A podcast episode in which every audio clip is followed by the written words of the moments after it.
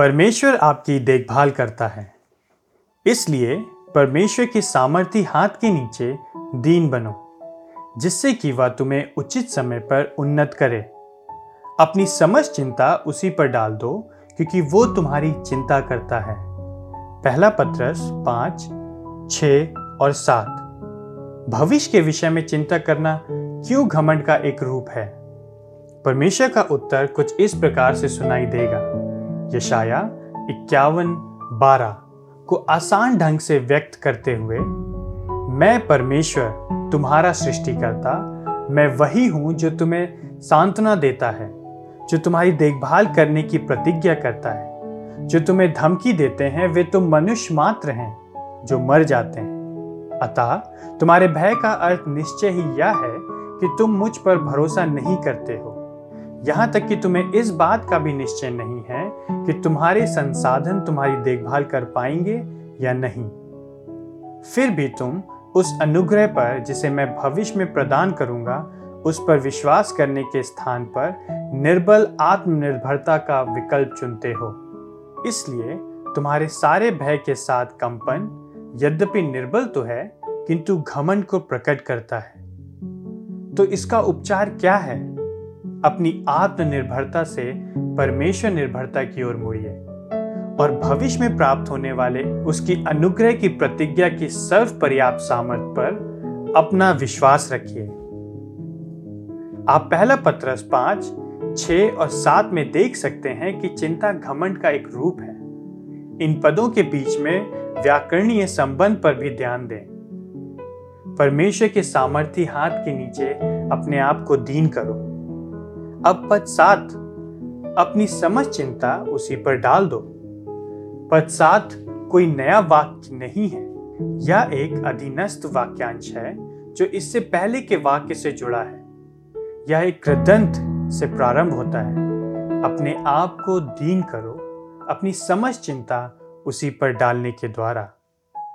इसका अर्थ यह है कि अपनी समझ चिंता परमेश्वर पर डालना एक रीति से अपने आप को परमेश्वर के सामर्थ्य हाथ के नीचे दीन करना है।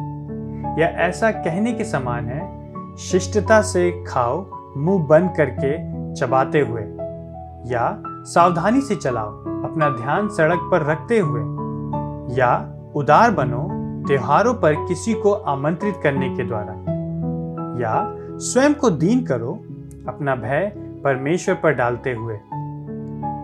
स्वयं को नम्र करने का एक उपाय यह है कि हम अपनी सारी चिंताएँ परमेश्वर पर डाल दें। जिसका अर्थ यह है कि आपकी चिंताओं को परमेश्वर पर डालने में एक बाधा, घमंड है। जिसका अर्थ यह है कि अनुचित चिंता, घमंड का एक रूप है। चाहे यह कितना भी निर्बल दिखता हो या प्रतीत होता हो। अब अपनी चिंताओं को प्रभु पर डालना घमंड के विपरीत क्यों है? क्योंकि घमंड यह स्वीकार करना पसंद नहीं करता है कि उसे कोई चिंता है। या हम उसकी देखभाल स्वयं नहीं कर सकते हैं। और यदि घमंड को यह स्वीकार करना पड़े कि उसके भय असहनीय है तो फिर भी उसे यह स्वीकार करना नहीं भाएगा कि इसका उपचार किसी और पर विश्वास करना हो सकता है, जो अधिक बुद्धिमान तथा अधिक सामर्थ्य है। दूसरे शब्दों में घमन अविश्वास का एक रूप है और जो भविष्य में प्राप्त होने वाले अनुग्रह के लिए परमेश्वर पर भरोसा करना प्रिय नहीं जानता है। दूसरी ओर, विश्वास सहायता की आवश्यकता को स्वीकार करता है। घमंड ऐसा कदापि नहीं करेगा। विश्वास सहायता प्राप्त करने हेतु परमेश्वर पर आशा लगाता है। घमंड ऐसा नहीं करता है।